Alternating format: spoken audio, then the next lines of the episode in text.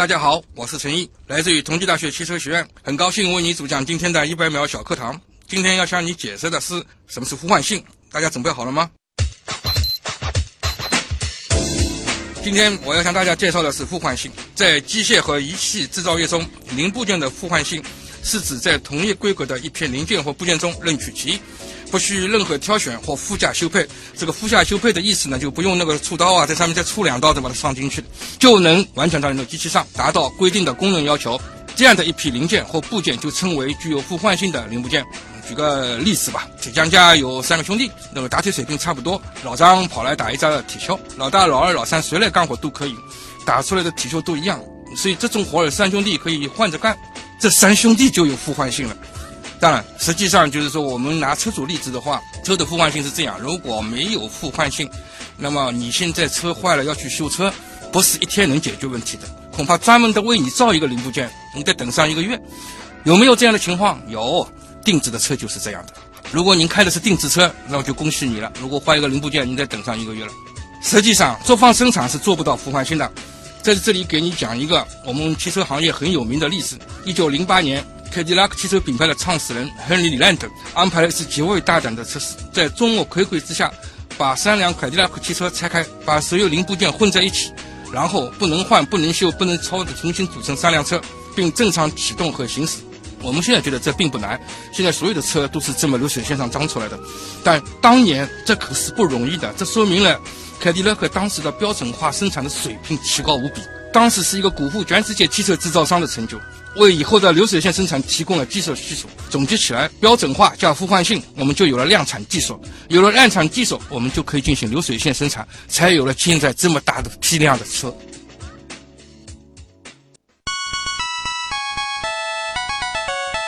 节目准备好了吗？正在将内容进行智能排列。嘉宾的情况呢？正在为您检索嘉宾的特殊喜好。不用那么详细吧？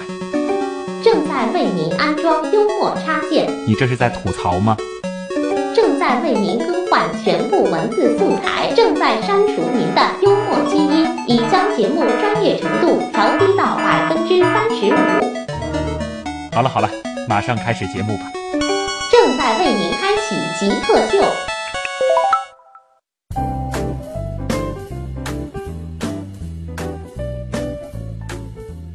欢迎各位来到本周的极客秀。本节目由上海市科委支持播出。各位好，我是被汽车深刻改变了家庭生活方式的徐东。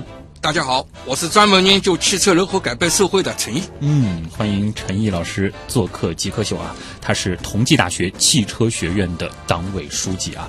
啊，大家也都知道，这个同济的汽车专业啊，在上海是非常非常出名的。那么今天能够请到陈老师做客，也是非常的荣幸啊。呃，其实通过我们的自我介绍。今天节目的主题呢，已经非常的明确了。首先，大的关键词肯定是汽车，但在这个之后，其实还有一个破折号，那就是汽车和家庭、汽车和社会。我们首先还是先通过极速考场来认识一下陈毅老师是怎样一个人。极速考场，第一个问题也是我们的必答题啊，就是您认为什么是极客，以及您自己曾经做过的最极客的事情是什么？极客也是刚接触，以前也从来没仔细去研究过什么叫极客。嗯，但是呢，我个人认为呢，极客应该好像是就是极致的意思。嗯，万事追求极致。那个我自己做过，认为做过最极客的事情呢，恐怕跟我以前的职业有关。我以前当编辑的，所以现在谁拿一个稿子给我，我第一眼就能看出标点符号的错别。哦，您是逗号还是顿号？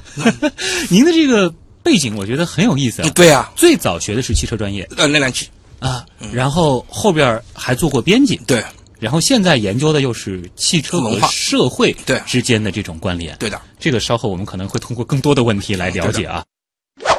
下一题呢是找一样东西给极客代言，当然您是在这个汽车这个领域当中，可能是一个和汽车有关的东西，您觉得什么比较合适，并回答为什么？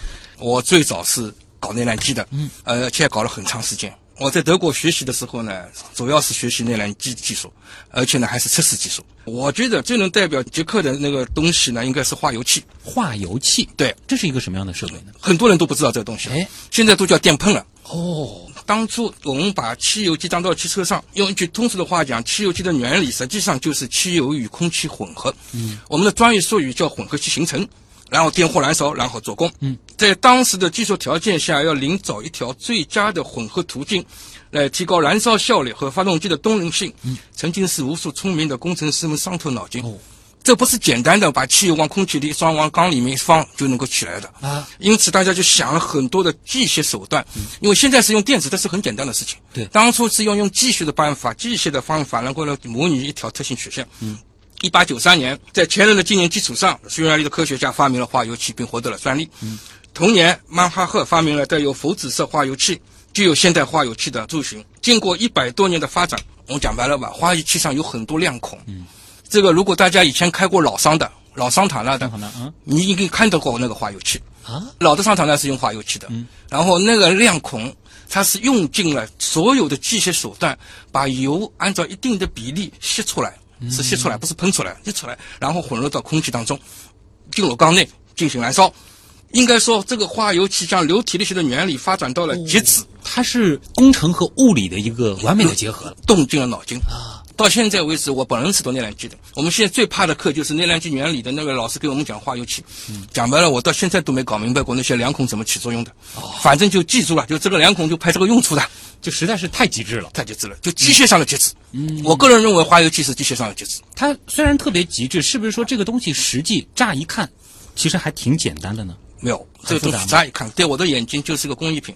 哦，非常的漂亮，嗯，你们可能觉得这是一般的，对我们这些搞技术的人来讲，我现在办公室就是这种，我们实验室还有一个化油器，就我们把它当工艺品供在那的，嗯，因为现在没有化油器了。对，化油器被制作的如此的复杂，以至于一般人都无法理解它的工作原理。就像我刚才讲的，我们上课最怕的就是老师来问我们这玩意儿，要能讲清这个东西的人，只有厂里专门负责化油器的那个工程师，他还基本上能讲得明白那些两孔器什么作用的。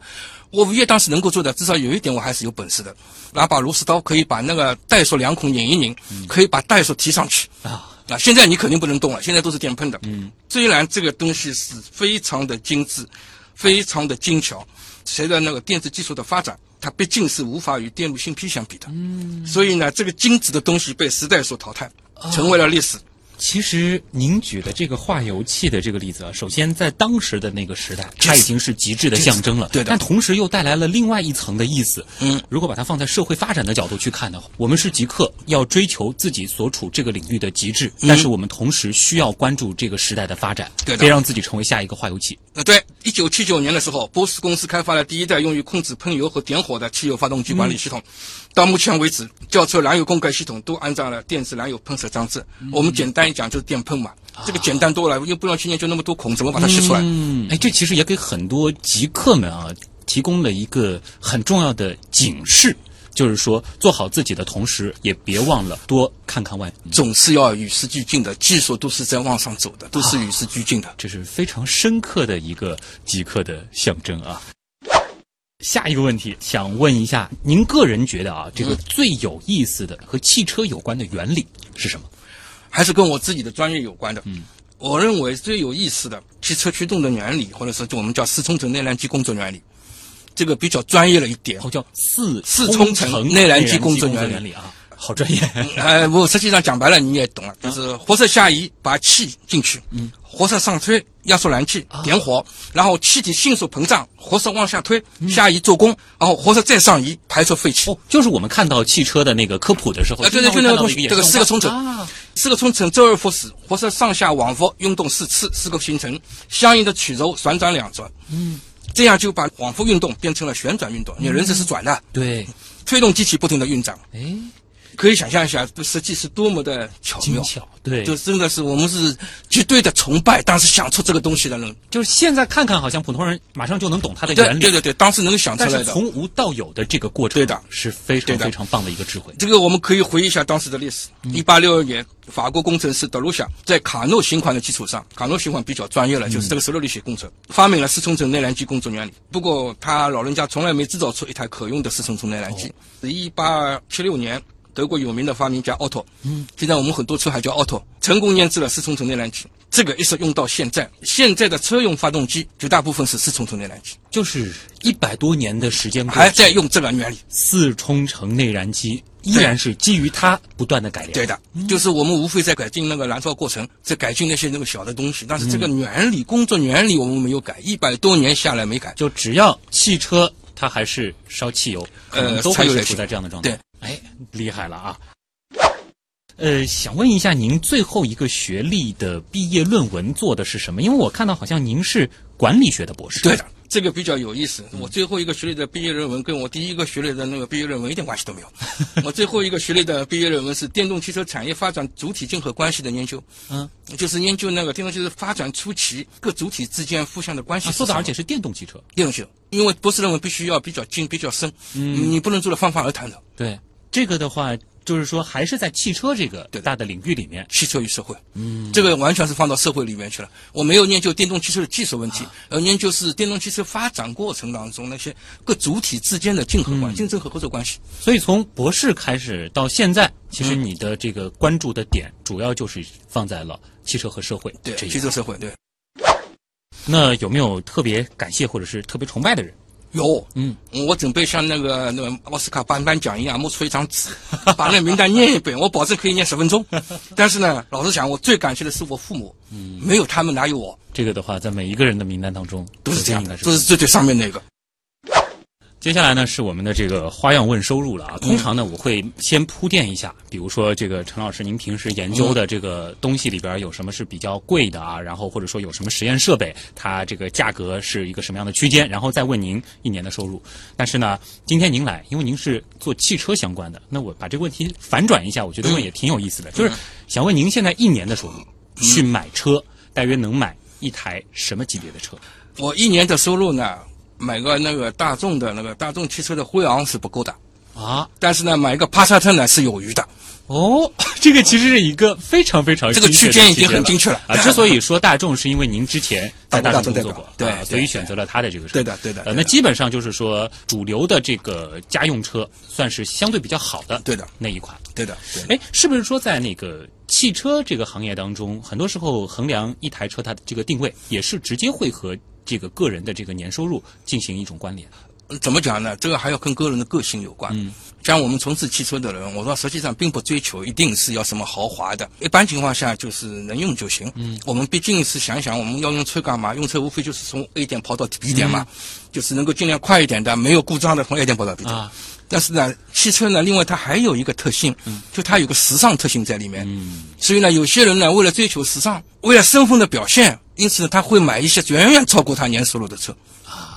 也会有这种情有况啊。对，通常来说，您觉得是什么样的这个价位和年收入的关系是比较合理的？如果中等阶层的话，一般二十万到三十万是差不多，嗯，就和自己一年的这个收收入差不多。匹配的，你没必要去买个一百万的嘛。哎，您现在的这个车和您的这个收入是差不多一年？我现在差不多。哦，刚买了，因为上海情况特殊，有牌照问题，刚拍到牌照，啊所以刚买了一辆，稍许往上跑了一跑。哦为什么呢？是因为那个牌照很贵的，所以说呢，我无论如何买辆速续好一点的，所以我买了个辉昂。啊，还是要祝贺一下 对您这啊对对。下面一题啊是这样子的，就是说，如果可以不考虑其他所有的情况啊，呃，包括经济收入，包括这个家庭，包括你现在这个可能在社会上有各种各样的牵绊，你最想做什么样的事情？我最想做的就是，应该说能够自由的研究，因为我无论是在以前做内燃机也好，后来在德德国研究杂志当编辑也好，包括后来在大众当代表也好，以及在现在在那个汽车学院也好，我还是大部分情况下还是搞新研究的。研究呢，我是想有一个安静的空间，嗯。让我自由的想一想。就是自由发挥性的想一想，研究一些我想研究的东西或者我想做的事情，嗯。有的而不是时候现状其实很难让你有一个大段的时间沉浸在研究当中。对的，现在我们没办法，因为受我们叫用技术上的术语讲受边界条件影响，我们没办法。的确有很多的这个社会工作啊，包括管理工作是需要实际去做的。对的，有些事情你不喜欢做，你也得去做吧。嗯，对最后一问啊，这个会特别特别的轻松，甚至是过瘾。嗯就是说，如果可以抛开所有的限制，这个限制不仅仅是人和人之间所带来的这种限制了，甚至是这个客观的物理嗯条件所带来的那些限制。如果可以突破一些物理定律啊，你希望实现一个怎样的愿望啊？比如说，我们曾经可能把嘉宾这个做到非常非常的小，探索原子世界；又比如说，把嘉宾送出了这个太阳系，送到了火星，等等等等。你觉得你想实现一个什么样的愿望？如果要这样讲的话，如果一定要放开想的话，天马行空，嗯，对天马行空想的话，我估计我还是希望将来有有可能的话，开着汽车上火星。然后移民到火星去。哦，至少那边还是一片空白。嗯，至少在那边我们可以开发一个新的交通体系。诶，这个很过瘾啊！就是说，如果在未来一两百年之后，我们真的在火星移民延续了我们的文明，在那儿它的这个交通状态会是怎样的？还会不会有汽车这样子的一种交通工具？呃这都是很有意思的。我跟你老实讲，嗯，那时候就不叫汽车了。对，讲白了，如果真有这一天，嗯，那个是就是机器人了，是你人坐在机器里面了，就机器人了。对，其实现在汽车也越来越开始变得像机器人了啊，能脑洞的东西还有很多啊。这里呢，我们先稍稍休息一下，接下来就进入访谈的主体部分。再次介绍一下我们今天的嘉宾陈毅老师，来自同济大学，他是汽车学院的党委书记。极客高科学。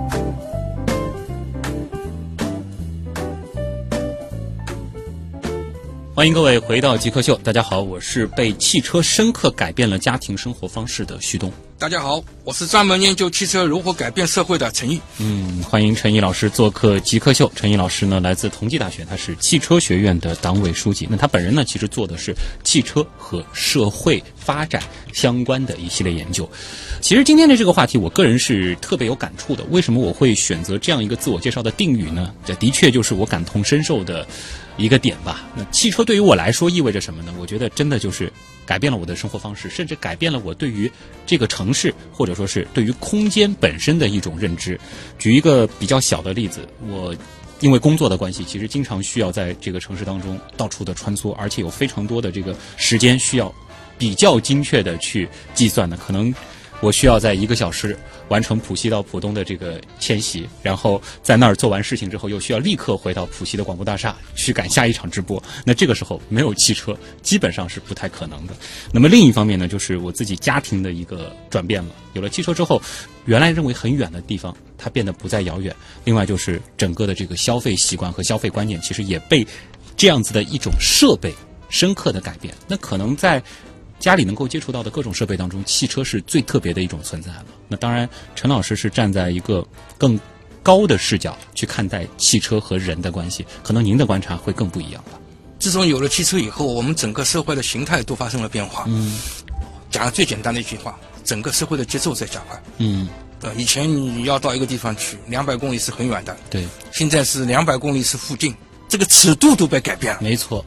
细细的去剖析，就是汽车如何影响了我们的这个世界。嗯，其实是分很多层面的吧。对的，嗯，呃，这个呢，汽车影响我们这个世界呢，嗯讲起来就是很多的，从技术上能讲，从社会上能讲，很多人都知道汽车是一个工业产品。对，汽车作为一个产品，它是属于机械，跟普通的机械一模一样，嗯没啥差别。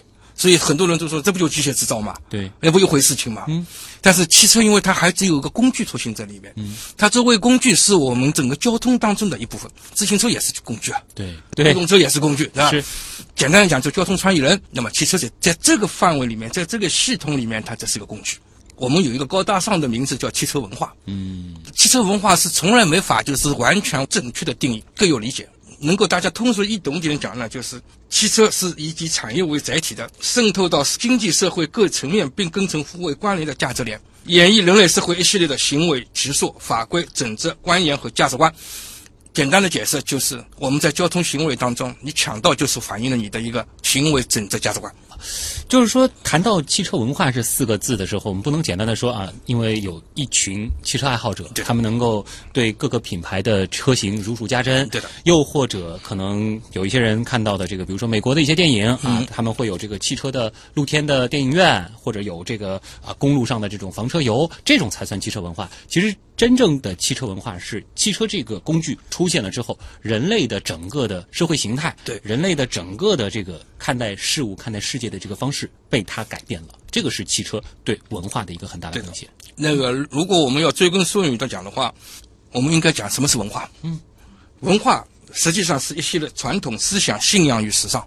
汽车文化也一样的。嗯，因为文化是这样的一些东西，因此呢，不同的国家和民族它也有不同的汽车文化。德国的汽车文化跟美国的汽车文化就不一样。能举一些具体的例子吗？德国人呢喜欢旅游，嗯，喜欢迁移，所以汽车对他们来讲是必不可少的工具，嗯，工具而已。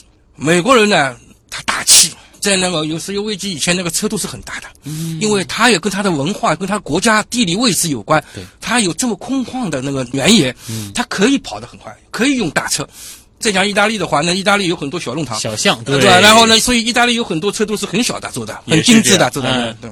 因此呢，这个都是经过长期的那个踊跃发展，嗯，结合各自的社会文化，不能离开自己的社会文化去讨论汽车文化，嗯，最终呢一定会形成自己本国本民族，就是我们自己的特有的汽车文化。这个的话，就是说汽车本身会影响这个人类的这个文化的形态，同时一些传统的文化也会影响汽车。融合，嗯，也会融合在里面。汽车文化实际上里面还讲了一个就是价值观的问题，嗯，就像刚才您讲的，就是。那个你到底把车当做什么？对，对吧？当做自己身份的象征呢？好高骛远的开那个豪车呢？嗯，因为在那个德国，他们现在很崇尚的是，就是说开豪车是不对的啊。为什么呢？就是你这个环保意识很差，嗯，说明你这个人这个价值观有问题。而且他们现在鼓励的就是有一些就是这个环保主义者，就他专门开小车。对，还有人就更极致了，我不开了，就要转移到公交上，这是另外一个话题了。转移到公交上，后面两公里怎么解决，就是另外的故事了。嗯。这个是一种价值观的体系。嗯，我们曾经研究过千轮这个车保有量，美国和那个德国千轮保有量都在下降。当时我们觉得很奇怪，怎么千轮保有量在下降？后来就是说，估计因为我们不可能去在那做一个调查，说，哎，你为什么不买车了？或者说，这车报废以后就不再买新车了？嗯，但是大部分认为是环保意识在增强啊，这也是体现了一种价值观，节能减排、环保意识。因此呢，它的千轮保有量在下降。嗯，但是呢，我们又不能。片面的把汽车直接放在环保的对立面。对的，汽车产业到现在很长时间了。我读书的时候，就是当时就在讨论汽车的问题了。啊，污染啊什么，然后说这是夕阳工业啊。但是到现在，它还是自主产业。对，为什么？汽车有三高。嗯，那个不是血压高啊，是三高。第一，它高产值；二，高技术；三高就业。怎么解释呢？高产值实际上，汽车是资金密集型的，大进大出啊。虽然它的利润不高，跟我们中国汽车工业的利润算比较高的，百分之八左右吧。在国外的话，百分之八，八哎就八，呃，肯定不如开那个酒吧的。但是因为它大进大出，所以说产值高还是有空间。嗯，产值高啊，它带动了就是一是从那个就是零部件企业开始，一是带动到资源产业。嗯，你总得把它挖出来吧？对，铁也好，铜也好，铁矿石、铜矿石都要挖出来嘛，也都它带。这是一个巨大的链条。对的，汽车产业链那个增值链很长的，这是非常长的增值链。嗯。第二个呢，就是高技所谓的高技术，就是所谓的技术密集型。对，当然我这个技术密集型是不能跟飞机那个卫星比的。嗯，但是天上的东西最终落地，首先落在汽车上。你说那个飞机上的那个无人驾驶，现在我们乘那个飞机，基本上它平飞的时候都是无人驾驶啊。落地落到哪里？落到我们汽车上搞无人驾驶。第三个叫高就业，汽车毕竟还是劳动密集型的。没错。如果你们去参观过那个汽车厂，那个张配厂，印象很深，对吧？那个里面虽然都是人啊，机械化的程度已经很高了，有非常多的机械，对的。但是还是需要工人。基本上一个厂在两三千工人是至少。那这样的话，就是你你对任何一个地方来讲，创造就业位置是不得了的事情。对，考虑到它上游和下游所对的牵涉到的这个就业人口的。想当年就是那个福特搞那个 T 摩托 T 的时候，嗯。福特很伟大的事情当然是搞流水线生产，是。实际上他做了一件更伟大的事情是五美元工资。嗯，他实际上就为自己制造了一个客户群，连我自己的人工人都买不起那个车。对，这个卖给谁去啊？这个就是制造了一个客户群。我们从市场原理上讲，就是为自己制造客户群。当我们站在现在这个时间节点看待汽车的时候，我们会发现，汽车包括整个汽车产业是已经完全和我们的这个现代社会高度融合了。对的，你很难。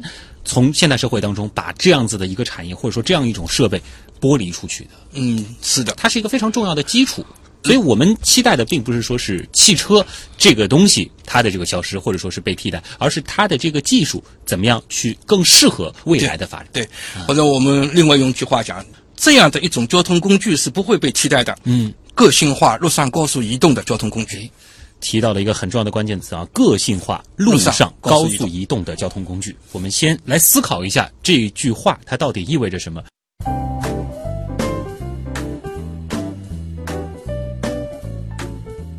欢迎各位回到极客秀，本节目由上海市科委支持播出。大家好，我是被汽车深刻改变了家庭生活方式的旭东。大家好，我是专门研究汽车如何改变社会的陈毅。嗯，算起来，汽车进入我的家庭，或者说我成为一名汽车的。驾驶者、拥有者也已经有将近十年了。回望这十年，自己的这个生活方式是被改变的非常的彻底。这里呢，也再次欢迎一下陈毅老师，来自同济大学汽车学院，他是党委书记啊。刚才其实谈到了一个思考那，就是在未来汽车会以一种什么样的方式存在，或者就是有一些人在想，它是不是还会继续存在，有没有这样的必要？那么陈老师是抛出了一个观点，那就是这种个性化的路上高速移动工具，它是会始终存在下去。对的，呃，这里其实就提到了好几个关键词啊，一个是个性化，一个是路上的，一个是高速移动。我觉得每一个都可以逐一的去探讨、啊。对的。首先的话，这个个性化是不是这就是您认为公共交通再发达，它也没有办法完全去替代汽车呢？呃，这个个性化呢，要跟那个时尚分开，不是说你有一辆别克车，我有一辆这个车，嗯对或者不运动车什么之类，这个个性化是另外的，这是个人的爱好。这个个性化就是说，最终那个两公里是个性化的。嗯，我们有火车，火车当然好，理论上讲，火车的环保要比汽车好多了。，对，有飞机，嗯，除非你很有钱，自己修一个停机场，然后呢，私人飞机自己飞到你家门口去，要不然的话，最后那两公里或者说总是要用汽车解决。的。嗯。高速移动呢，就是基本上汽车像我们现在这样百八公里是差不多了。嗯，你要开到五百公里，我保证没这本事；两百公里都没这本事，违反交通规则的，不不算交通规则也没这本事。极限也不过就三百公里左右。嗯但是呢，我们还是需要这样的东西，就是是说在一百公里左右的。这样就是说我如果从家里到单位上班，嗯，那么是三十公里左右。那么我算开的慢一点吧，一分钟一公里吧，嗯，也就是是说六十公里吧，也就是三十分钟就到了。这段距离我可以乘地铁的，对，但是呢，从我家到地铁两公里，正好两公里。他们说有共享单车啊，啊、对，骑车也要骑两公里一样的。啊，然后呢，是那个就是从那边地铁站下来到办公室还有两公里。嗯，这前后呢四公里是一个大问题。前后四公里加上那个中间的地铁，地铁大概时速也在六十公里左右。嗯这样加起来的话，我得要一个小时嗯，才能解决问题。对，当然一个小时你说走走也好，锻炼身体。哎，但不是所有人都有这个时间去走。啊，对的，毕竟我们还是要基本上在上海这样的一个城市圈子里面，你上下班的距离极限大概在一百公里最多了，嗯，再多的话你就吃不消了。因此呢，你汽车是合适的。但是我们也从来没鼓励过你开着汽车从上海到哈尔滨上班，再从哈尔滨开回来，嗯，这个从来没鼓励过。这个肯定是用公共交通工具了。是，所以我们的个性化是指这个。嗯，所以现在有这种风式租赁的车，就这点好，解决了最后那一段距离。对，呃，虽然说现在其实像上海这样的城市，公共交通已经非常非常发达了，但是我们也依然看到，还是有很多人他是倾向于选择自驾上下班的，就完成他这样子的一种出行的选择。呃，您觉得这个主要的原因是在于哪儿呢？灵活。嗯，就像您讲的，你也可以乘公共交通过来的。然后呢，你中间要出去三四次，没这个汽车的话，您后面那一段就麻烦了，嗯，对吧？如果像某一个就是固定在一个场所工作的人，早晨八点钟到下午六点钟的，那都不一定要开车去。对，而且据我所知，你看那些大的商务楼，嗯，就是朝九晚六的，很多都是乘地铁的。对，而且其实很多的这个经济实力也都很雄厚。对这个其实是一个自然的权衡了。如果说你家里在郊区，刚好又在地铁沿线，你的工作场所就在这条地铁线上，然后又是步行范围内的，那么其实非常明显，地铁就有优势了。但是如果说你的工作状态可能就是需要不断的穿行这个城市的，那汽车又有优势了。所以说，还是回到这句话，嗯个性化的。那当然，我其实还看重一点，就是下雨天、糟糕天气的时候，哦嗯这个汽车给我的感觉呢是一个移动的家。我不知道您会不会有这样一种感受？呃，移动的家，实际上我们同济大学还有一个叫建筑城规学院啊他们搞建筑的，他们是造家的，嗯，然后我们是开玩笑，您跟我们有什么差别的？都是钢结构的，只不过你不会动，我给你装四个轮子，我们就走了嘛，嗯，那现在不是有一种叫房车嘛，对，但只不过这个移动的加速区小了一点，这个舒适性跟真的家是不能比的，嗯，那您觉得再往后发展下去的话，就是说这种个性化的嗯路上高速移动方式。它还会出现怎样的一些变形呢？哎，比如说现在我们关注到一个趋势，就是这个共享汽车，嗯但是有的人看好，有的人就很不看好。共享汽车呢是可以用来解决那些刚开始工作，嗯，但是他又没有经济实力去买汽车的那些，但是他们又很辛苦的，就开始工作的一般都很辛苦，对。跑腿的活动他们干的。是的，那因此呢，对他们来讲这是一个很好的工具，嗯，我住的地方有共享汽车的，嗯，基本上早晨一早就被人家弄走了，没了。共享汽车有一个分数联有个问题，潮汐问题，他一早就从那个居住区呜开到那个这个上班地方，晚上再把它呜呜弄回来，这个潮汐现象很严重。嗯，这个对他们来讲是一个很好的机会，而且我们也不鼓励他们一开始就，因为他们需要贷款买房子。对，毕竟地铁线路造的再密集，那时候还没地铁对没地铁完成对对任何一个地方 A 点到 B 点不可能的的这种连接的。因此，就是随着那个城市的形态的变化，这个集中的工作的点越来越远。嗯，然后呢，你住的地方离集中工作点也越来越远，因此呢，对车的需求呢，对这种交通工具的需求也越来越大。可能还有一些需求，从个人来说的话，比如说对于这个隐私的一些嗯这个重视，有的时候你还不得不选择汽车这样子的一种移动方式实际上还有一种很大的需求，嗯，旅游。啊。很多旅游风景点都是没有地铁也没有那个高铁的进去的。你如果高铁开到旅游风景点，那个旅游风景点就不存在了。嗯这个是一个需求。嗯实际上，在德国，他们很多都是开车都是为了旅游。啊，你可以去任何地方，仔细想想也是，这里有个湖很漂亮，你也可以骑自行车绕一圈，绕你一天，你你也可以开车一路看过去。但是基本情况下是不可能沿着湖造一条那个就地铁的。是考虑到我国现在所处的一个现状的话，汽车其实还是代表着我们向更美好的生活追求的一个方式。如果你这样讲的话，我倒是愿意讲一句话，就是，汽车实际上表现了一种自由移动，你有自由移动的权利。嗯，公交也好，火车也好，高铁也好，飞机也好，那个线路不是您能决定的，是。唯一你能决定的是你自己开车，那叫自由移动的权利。的确给我带来了一个非常大的提醒，就想到了这个汽车对于我自己的这个消费方式的一种改变。以前我如果说要去餐馆就餐，或者说要选择某一个地方逛街，那可能都是预先想好，然后我选择一个交通方式过去。嗯，但是有了车之后，经常就会开着车出去逛，哎，看到这儿挺有意思的嘛，就停下来随时停，这也是汽车它非常重要的一个特点。自由移动，对，我们叫自由移动。嗯，所以现在汽车所面临的一些显而易见的问题，比如说它的这个环保的问题，嗯包括一些这个拥堵的问题，并不代表着在未来它就一定要被替代，而是我们需要通过其他各种各样的方式、技术的方式、规划的方式等等，让这个社会更好的去适应它，以及他自己也改良到能够更好的去迎合未来。对，实际上就是一个我们努力改善，然后做到绿色出行。嗯，这个稍后可能也会在我们的这个问题来了当中啊，嗯和大家进一步去展开了。比如说现在的这个技术发展到了一个什么样的程度？另外就是我们可以花更多的时间去脑洞一下，未来它到底会变成怎样？接下来我们就和陈老师一起进入问题来了。问题来了，问题来了，问题来了，第一个问题来自指纹里啊，他这问题挺好玩的。他说，人们有哪些常见的对汽车的错误认识？实际上，汽车这个两个字里面，这个“汽”就是一一个错误的认识。哎，他用的是三点水的汽，对的，如果你的车在马路上开的话，如果真的冒气的话，我恐怕你得去修去了。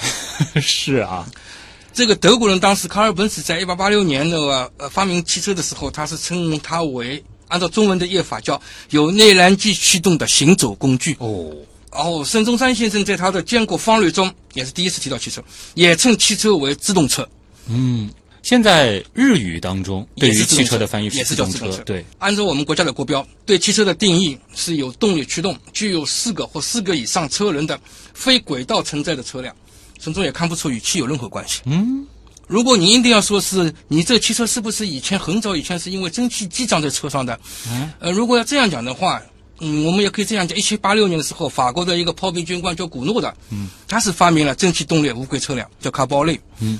但是这个车很笨重的，大家想想那个蒸汽机，蒸汽机前面有一个好大的那个锅炉啊，有个水缸啊，在那，嗯，因此这个车是它没开多少就撞掉了。啊，我们后来也研究过，为什么在我们这儿叫汽车？这个字儿是怎么来的呢？对其实我感觉你叫什么燃车或者是叫机车，嗯对都还可以，对吧？呃，我们有个标准讲法，它实际上叫机动车是可以的。机动车我们的标准术语叫机动车，但是呢，就是大家都叫汽车。嗯，我们也叫汽车学，没叫机动车选。哎，所以呢，我们曾经研究过，估计呢是因为汽车进入中国呢，时间呢就是大概在二三十年代大量进入。嗯，然后呢，二十世纪三十年代、四十年代的时候呢，当时我们的石油资源比较缺乏，汽油几乎全依赖进口。由于外商的垄断呢，那么油价也比较贵。在这个背景下呢，曾经搞过一个叫木炭汽车，烧炭的，当然不是真的把那个上海话叫傻呗，不是真的把那个玩意木炭放到那个车里面去烧，这个没法烧的，这个被生火炉了。那实际上就是有一个煤气发生炉，把木炭放到发生炉里面，在适当的温度下变成煤气，作为发动引擎的原动力。啊，这个木炭汽车是冒烟气的。而且在三四十年代呢，那时候西部地区、中部地区、南部地区大量的都是这种木炭汽车，因为当时的技术条件和那个石油，因此老百姓可能看到以后觉得，哎呦，这会冒气的呢，那么就叫汽车了啊。这个考证就不好多说了，讲不清楚，我没法回去问他们这个问题。但基本上八九不离十，是这个意思，就口传下来的。这个很有意思啊。那我觉得，像现在其实大家在谈到这个新能源车的时候，很多人会说这是电动车，而已经倾向于不把它叫汽车了。对。再回过头来用这个词再去看这个我们现在所俗称的这个汽车或者是机动车的话，油动车和电动车这样子的这个区别了。实际上，你说真正的汽车，我觉得我们倒是讲反了，我们应该把火车叫汽车。哎，你仔细想想，那个以前的蒸汽机车，那时候我读书的时候去东北，那是蒸汽机车。对，那个车是它启动的时候先放气，啊，是是不是啊？那呼隆呼隆的气先放出来，然后它跑的时候是很壮观。对，每次站在月台上看到这个画面，就觉得这个工业真了不起啊！这么庞大的家伙，对吗？轰隆轰隆一放气就走了，而且它一走的时候，上面就要冒烟气，因为它是烧烧炉子的嘛。这个问题太有意思了。因此，火车也不对，你哪店看到它烧火了？后来我们也研究过，那个火车呢，是因为它后面有一个那个加煤的门，那个门一开，煤敲进去的时候，那里面看得到是火，嗯，锅炉嘛，所以呢，大家认为哦，这是火车。原来是这样，但是这个已经习惯了，那么大家就遵守这样子的一个呃约定俗成的东西了啊。这个真的要说的话，可能汽油本身也要改了，是吧？好了，开玩笑啊，这个问题我们就先回答到这儿。紫色小鱼说啊，他说听到过一个说法叫“风动一响，黄金万两”啊，说这个风动它能做什么？然后这个东西成本真的很高嘛？然后汽车它需要风洞实验吗？风洞一响，黄金万两。我是听说过大炮一响，黄金万两。啊，以前电影里很多都是大炮一响，黄金万两。这个黄金万两是指投入呢，还是做产出呢？嗯，这个要分开讲了。哎，那是不是说明它的这个投入和产出，投入也很大，产出也很高？呃，风洞能做什么？先讲这个问题。完了，风洞就是能吹。这个吹呢，不是我在这里吹牛皮的吹啊。这风洞我们是叫吹的。嗯。我们经常会问一个问题：今天吹了几个？因为吹风啊，就是行话就叫吹 吹嘛，就叫吹的。吹了到底吹了几个？的风洞理论上讲，你它吹起来的时候，您站在那是站不稳的。嗯。你反过来想，你车子以时速百公里往前走，呃，风迎面过来，这个倒过来做，汽车不动，让风吹过来，对，就不一样的故事嘛。那个当然你是站不稳了。是。风洞呢，现在大概有两种，一种叫空气动力学风洞，一种叫热力学风洞。这个呢是比较专业一点，我还是给它解释一下。空气动力学风洞就是专门用来测量。汽车的空气动力学特性，嗯，这个话很专业。什么叫空气动力学特性呢？就是风阻系数。嗯，通俗一点的话，是不是我们普通人觉得的就是说，如果这个优化的好，就省油呢？啊，对，就是更快更省。这个车呢是从马车过来的，嗯，我们叫库群，是这样的，方方的，对吧？后来呢，有了那个齐柏林飞艇，就是飞艇是这种流线型的，当时也没有风洞，就认为流线型肯定是阻力小。哎，凭判断来的。对，最早的车也没有风洞来考证过，都是觉得流线型阻力小，因此最早的车是这样，后面有尖尖的尾巴的，是我们叫恐龙尾巴。嗯，当初如果还是这样做那个恐龙尾巴，认为尾巴越尖越好的话，那今天的车就很长很长。一九三八年的时候呢，德国有一个教授叫卡姆，就是斯图加特大学的一个教授叫卡姆，他搞了一个叫卡姆轿车。他从理论上证明了，在一定的那个长度以后，后面的尾流可以获利不计啊，就没必要再做这个恐龙尾，就是把恐龙尾巴给斩断了啊。现在的车大家都知道，您的车也是一样，就是后部翘起，对，头往下的，是，对吧？以前的车当然恐龙尾巴是这样尖的，嗯，这个也是有道理的。虽然空气动力学专家想的比我透彻，但是呢，基本道理是这样。以前的车车速没这么快，嗯，五六十公里、七十公里，现在车速快了以后呢，如果你还是这样倒的那个尖的，那个车会飘起来。飞机的原理就是这个，是您得把飞机拖上去，对对，而我们汽车是要努力压在地面上，你开得越快，向下的力越大要，因此都是屁股翘起。之前看那个 F 一的时候，当时就看到一个令我非常震惊的这个知识细节，就是为什么他要那样子去设计，就有可能他开着开着就飞起来了。我曾经看过一个录像，就是赛车录像，开着开着可能就飞起来了。对。当然，因为它不是用来飞的，所以这就很危要险。要不能要这样飞起来就出去了。对，所以其实我小时候，因为我是八零后，那个时候好像大部分的这个车还是方方的，现在好像车子是越来越圆，这也是空气动力学的一个结果。嗯是空气动力学的原因。就像那个最大的问题就是，这个空气动力学的风阻系数最大的问题是突出部啊，两个耳朵，嗯，那两个耳朵是大问题，对后视镜那两个耳朵的那个风阻系数最大。因此，你看有些好车的赛车的时候都是把那个放下去的，这个的话，两个耳朵是影响很大的。嗯，但是在我们常规的这个生活用车的那环境当中这个跟速度有关的，不用考虑度有关的。那热力学风洞呢？热力学风洞呢，它主要是模拟车辆在实际情况当中呢，它遇到的各种路况，嗯，特别是气候环境的改变，它可以模拟雨雪天气，哦，不同的湿度和温度环境，这主要是为了保证汽车的安全。嗯那可能最简单的例子就是它可以就是测试那个空调效果。啊，对，我们有了一个风洞的，嗯热力学风洞上上面就有那个用灯像太阳灯一样的照在那儿，它可以模拟雨淋，啊模拟光照，而且是可以动的，模拟就是从早晨到晚上的那个。哦，然后也会加上一些风，就模拟自然环境，因为要考虑它是开着的状态。对的，你车是开的，它是冷却的。嗯，我们再来看下一个问题。这个问题呢，来自这个小强哥啊，他问的是电动汽车电机和工业电机有什么不同呃，原理差不多，啊？都是电机嘛。但是呢，工业用的驱动电机呢，它通常会优化在额定的工作点，嗯，它不会变化很大的，工作时候的转速转距都比较稳定，嗯。而电动汽车用的驱动电机呢，要求能够频繁的驱动停车，然后加速减速等等等等，低速爬坡等等，有时候要求高转距，高速行驶要求低转距，并要求变速范围很大，嗯，等等等等等等这些东西。打个比方嘛，就是说这个可能太专业了，嗯，工业电机就像你慢跑两公里用个十五分钟，嗯，可能你觉得问题不是很大，对，但是电动汽车用的电机可能就是要你先冲刺两百米，然后走上一百米慢跑一百米，再快跑一百米，然后再循环一遍，对这样折腾两公里，哪怕用十五分钟，你也会累得不行。而且电动车现在主要的场景还都在城市它就是要面对这种复杂的路况的。嗯，所以这两个有是有差别的。既然已经聊到这个各种新能源的汽车技术了啊，飞翔的面条他就说了，现在流行的混合动力技术是不是只是一种未来电动汽车的过渡呢？这个问题呢，就是现在就是大家争论的很多，嗯讨论的也很多。呃，我们先讲一下什么是新能源汽车。新能源汽车以前的讲法和现在的讲法都是有差别的。嗯我们最新的根据《节能与新能源汽车产业发展规划（二零一零到二零二零）》，现在我们基本上是用这个概念。新能源汽车是指插电式混合动力汽车、纯电动汽车、燃料电池汽车。嗯，也就是说，主要特征就是它要么采用了新型的动力系统，或主要依靠新型能源驱动的汽车。现在到那个问题就是，电动车是不是完全替代那个燃油汽车？哎，就包括这个混合动力车，这个是一个中间形态嘛？嗯个人的观点认为，不能说完全替代的问题在里面，因地制宜、按需使用，推广新能源汽车。现在我们讨论的是不同的交通场景是使用不同能源驱动的汽车的啊，我们讲场景了，现在嗯，不是简单的说一个交通系统，对。比如说短程用电动车很合适，就如果说我们在讨论电动汽车的时候，仅仅关注的点就是现在的这个电池技术或者是电动机的这个技术的话，它要以现在的这种模式去替代我们的汽油车，几乎是不可能。也是违背初心的。嗯，我们做电动汽车的初心是为了什么？为了节能减排呀、对，你想一想，现在的那个电动车，有些电动车很大，像 SUV 之类的那种大电动车又重，本身就不就能减排嘛。